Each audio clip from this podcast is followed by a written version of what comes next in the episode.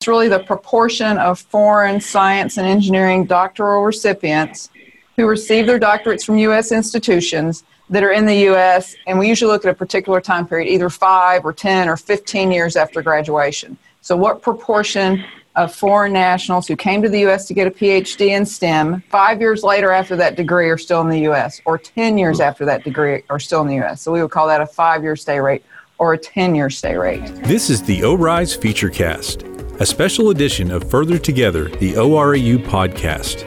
Join your hosts, Michael and Jenna, for conversations with ORISE research program participants and their mentors as they talk about their experiences and how they are helping shape the future of science.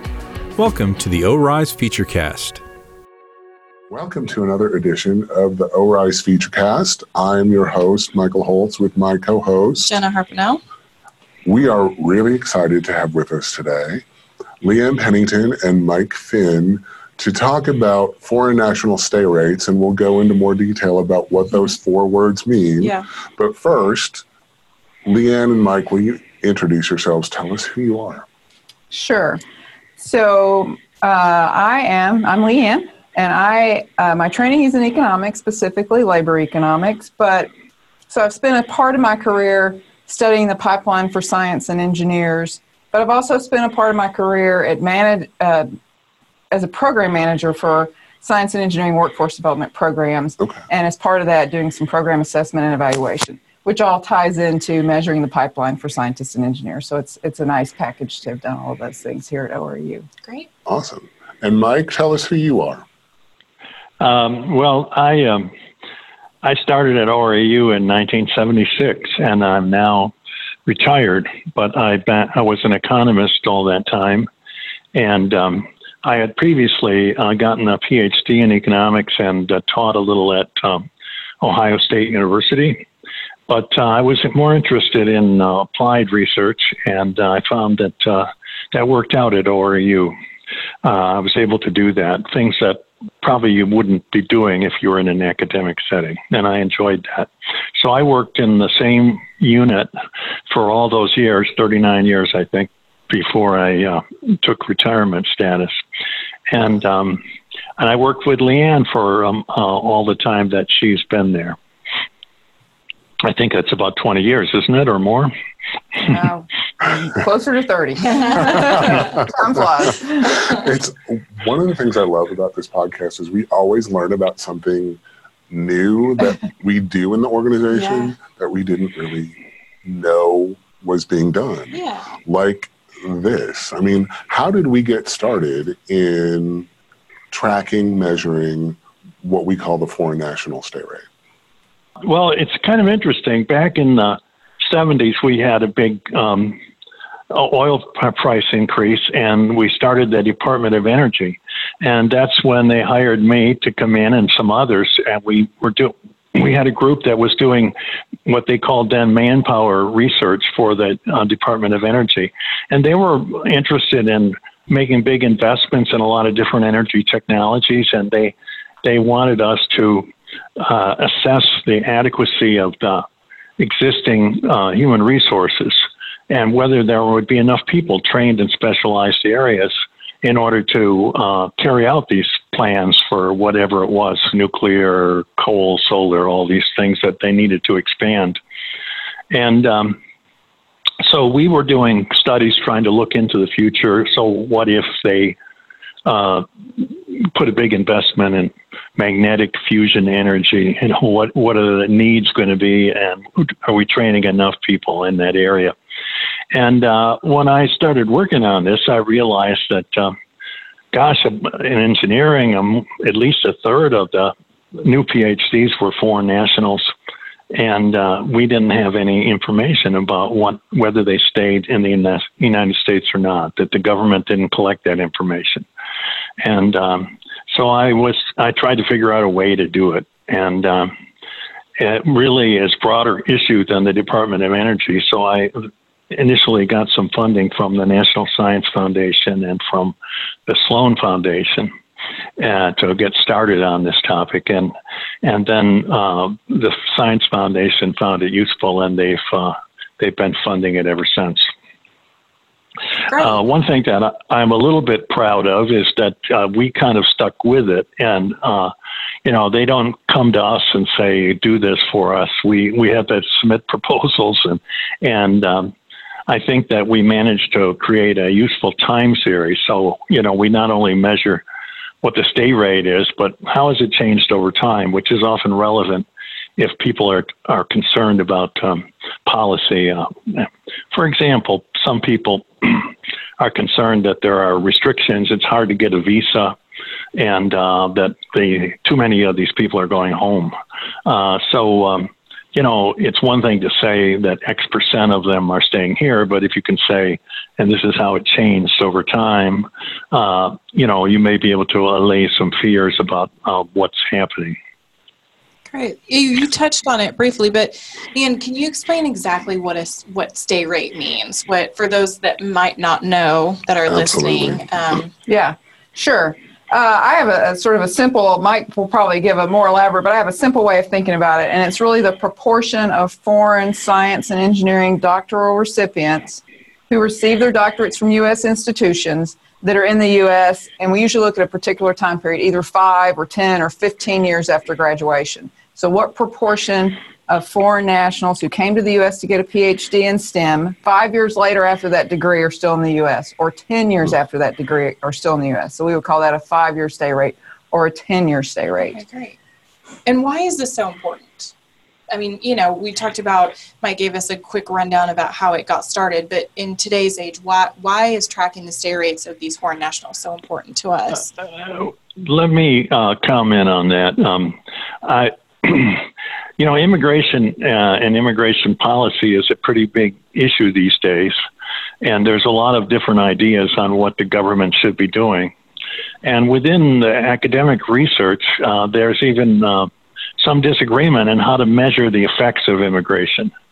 But one thing that um, the economists can agree upon is that highly skilled immigration the immigration of highly skilled people is good for the economy.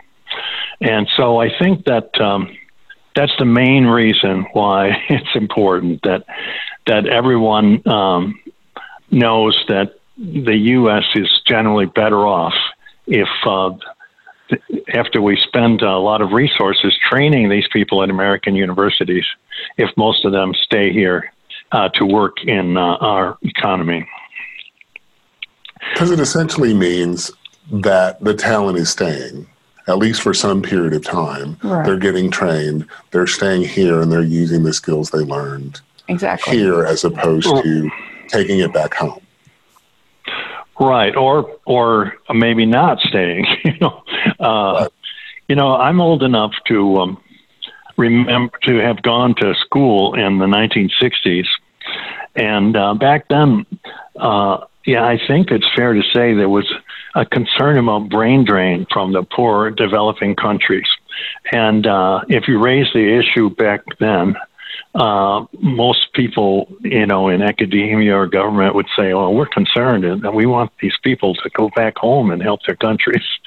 But now many of these countries are our competitors, like China and India, Brazil, etc. So maybe that explains why uh, we're more focused on keeping them rather than um, sending them back. But also would add, I mean, really, I think most people think science is an international, a global enterprise and requires global collaboration in, in the best case, if possible. And, you know, it may not be that it's a brain drain if, if they, for that country, if they stay here, it may allow those those people that come here from another country to connect better with folks, with researchers back in that country so that we can have more collaboration. So it's not always, I mean, I think there is another way to think about it, and that it's good perhaps to maintain these people just so that we have connections to their home countries uh, and can collaborate in a more effective way if they're here and can tie us to those resources. Sort of expanding the partnerships. I mean, that's possibilities. That's, that might be a slightly more positive way, a positive spin. right. One more thought in terms of how it connects to what ORAU does, which is you know try to develop the science and engineering pipeline here in the U.S. Um, you know, I think we Mike and I have, have articulated through the year how, years how important it is to understand this component, and that plays into our programs. We can't project the pipeline if we don't know this large component of the pipeline and what percentage are staying here. So it feeds nicely into our workforce development programs here at ORAU to make sure that we do this research and that we understand this important component component in the pipeline. So. Uh, to Leigh Ann's point about the brain drain, um, I should comment that we did some research a few years ago that helped us measure how many of these people um, were going back and forth. That is, when we say that a certain percentage, like 70%, are staying here um, after 10 years, it doesn't necessarily mean that every one of them was here for every one of those 10 years. It means that 70% were here on year 10. But when we actually look at how the movement occurs, we find that significant numbers have left the country and come back. And in addition to that kind of movement, where the, somebody might spend two years abroad and come back, we also know that there are many, particularly academics, who might spend you know um, their summer in uh, in another country or an academic year or or something like that. So there's um, there's that kind of movement, and of course now with the internet, uh, there's a lot of collaboration where people don't even have to um, to meet together face to face. Gotcha. That makes a lot of sense. So we're neither mathematicians nor economists. so how do you measure the stay rate? How do you how do you arrive at that data and that percentage? Mike. Uh, okay, I'm, I'm going to uh, do half of this, and I'm going to give half of it to Leigh Ann. When we started, uh, there wasn't a suitable survey that we could use to measure this, and we began to use administrative data. Uh, I discovered that um, the tax records maintained by the Social Security Administration would allow them to tell us, anybody, if they chose to, uh, whether somebody was paying taxes. Well, of course, that's private information. They had information on both uh, FICA taxes, our Social Security, Medicare, and um, and also on the from on the IRS 1040 forms. Well, obviously, this is highly sensitive information, but it, I discovered it as possible to ask them to give you summary information on a group of people. So if we could identify a group of people, like people who got engineering degrees from U.S. universities in a given year, and then ask five years later uh, what proportion of that group are earning above some trivial level of income, then we could define that as a stay rate. Um, and um, it was the trickiest thing was getting all the administrative stuff worked out because as you can imagine they they want to make sure that um, there's no possible way that you would be able to see or infer any in information about any individual. Um, but yet you can mine the the the confidential information for some broad statistical measures. Okay. Uh, but that's not how we do it anymore. and um, and they uh, now we use um, the a survey that the National Science Foundation conducts. And let me uh, let uh, Leigh Ann talk about that since she's been doing the latest work with that. Sure. So, so as Mike mentioned, we had been doing something that was really very novel in tying uh, administrative data um, from two federal agencies. Basically, we started with who are the PhDs from foreign institutions that the NSF collected from what they call the survey of earned doctorate that every doctorate recipient completes when they get their degree. We tied that information based on Social Security number to these tax records at the Social Security Administration. Um, one more plug for Mike's innovation on that until we mo- before we move to the next way to the current way we're doing it um, you know, now there's a, a 2020 federal data strategy. It's really interesting reading. Uh, if you're interested in federal data collection, you can Google it, and it, it talks about using doing exactly what Mike did. It's making data a, a more leveraged asset for the for the country uh, and for taxpayers, and linking administrative data in ways that we don't have to continue to survey people and use data we already have. So Mike was really ahead of his time on this, and I think it's really it's interesting to now read this data plan, this data strategy that talks about doing some of the things we did so long ago. One of the problems that we've addressed currently with NSF, National Science Foundation, as the sponsor, is that they stopped collecting full Social Security numbers in that survey of earned doctorates. And so it's more difficult for us to match with Social Security data. Okay. Uh, it is, uh, as a matter of fact, we have not gotten them to agree to, to match on other ways because they want to make sure the match is correct. So we had to think creatively, and there was another survey that was not a population but a sample survey done by the National Science Foundation called the Survey of Doctorate Recipients that is a longitudinal study, study of those that receive PhDs and does include foreign nationals, uh, and in the last decade has included foreign nationals that even go home. So it gave us another source of data to, to measure at a point in time, typically every two years in February, where are you? Are you in the United States? Uh, relative to when you got your degree five or 10 years ago. So, same concept, uh, not the same data, still using a, an existing federal data set, not going out and collecting new data, but using an existing federal data set to estimate from a sample now rather than a population the proportion that survey and respond to the question in February every two years that they're still in the US. So that's now how we're calculating st- stay rate. So we, we're doing some comparison to see that the two data trends compare um, so that we can transition to this new series, assuming that we can't get full socials. So um, it's, it's an exciting time. Uh, so it gives us hope that we'll continue to do this, perhaps with a different data source, but we'll be able to continue our trend that we've established over the last 20 years on stay rates. Awesome. So, um, one more comment. Um, um, you know, there's um, error in all all measurements of this type, government statistics, etc. And uh, we we were very gratified when we had a few years where we had estimated the stay rate using both of these methods and found that they agreed almost perfectly.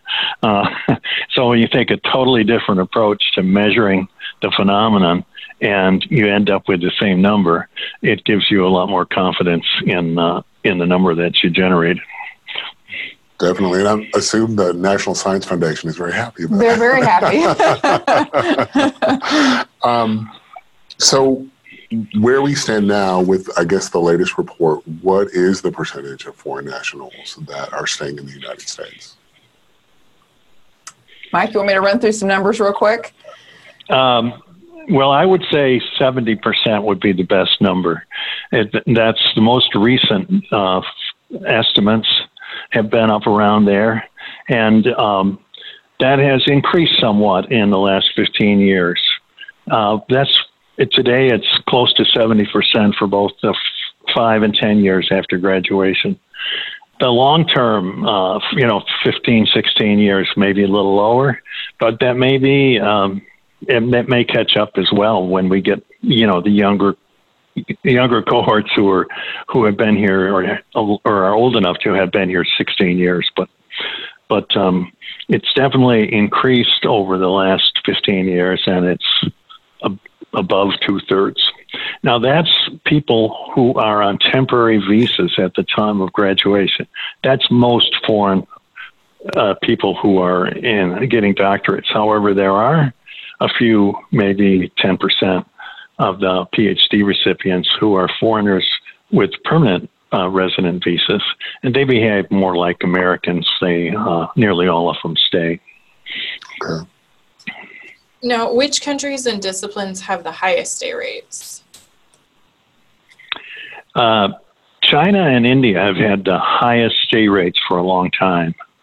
Uh, Saudi Arabia always has the lowest stay rates. I can't. I, I'm not sure why, but I'm guessing that if you get a PhD in science or engineering, you can get a pretty good job back home in Saudi Arabia.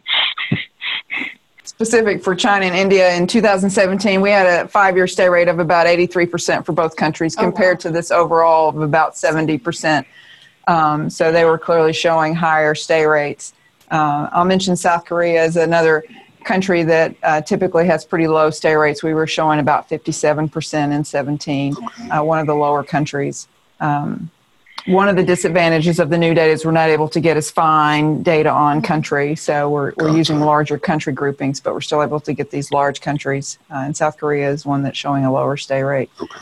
Um, and then in terms of disciplines, uh, it, you know, it's not surprising that it's typically computer and math and engineering with high stay rates. Um, in two, a five-year stay rate in 2017, we were showing 78% for computer and math. Wow. Uh, and 75 for engineering, again, compared to about 70 overall. Mm-hmm.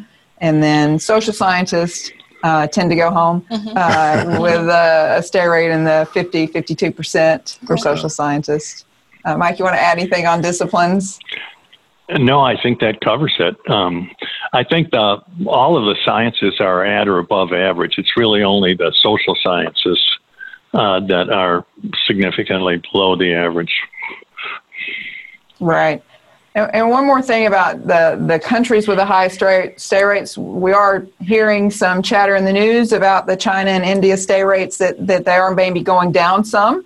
Uh, and you know our data does show that uh, you know it is a very large group, so they have a large impact on the overall rate because there are mm-hmm. lots of China and India uh, citizens that come to the U.S. to get PhDs in science and engineering. But um, just as an example, if we looked at a five-year rate for China and India, so China is going from about 93% in 2003 to 83% in 2017, and India is going from about 90% in 2003 to 83% in 2017. So there, we are seeing some some slowdown perhaps in the rate for China and India. Mike, do you agree with that? Yes, uh, and um, there are people are out there saying, you know, we need to act quickly to make it easier for people to stay to get visas because um, uh, this is happening.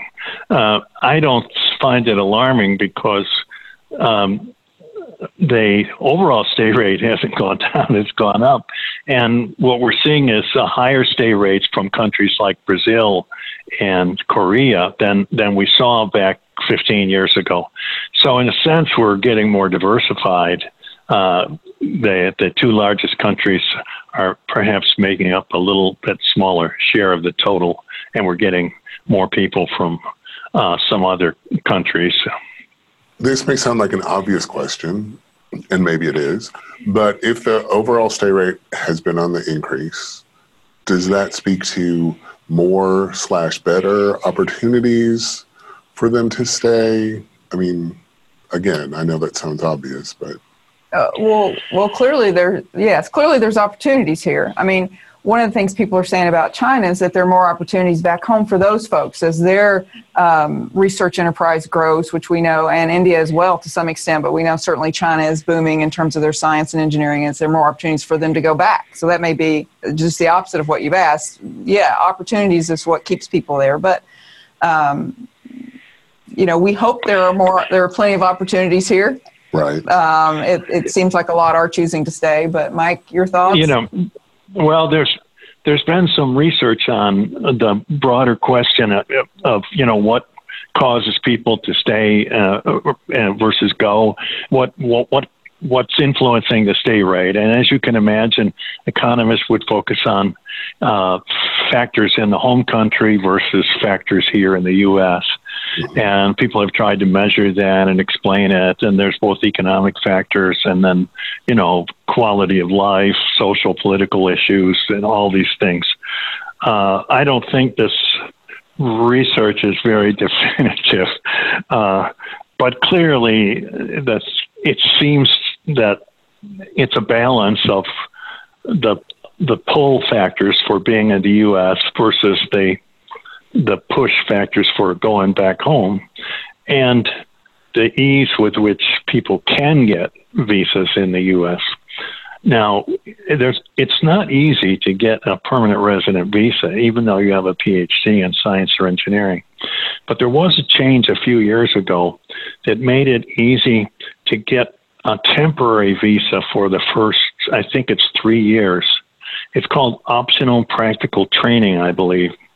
And it's now quite easy for foreign um, PhD or master's, I think, as well, um, uh, recipients to uh, get that first three year visa.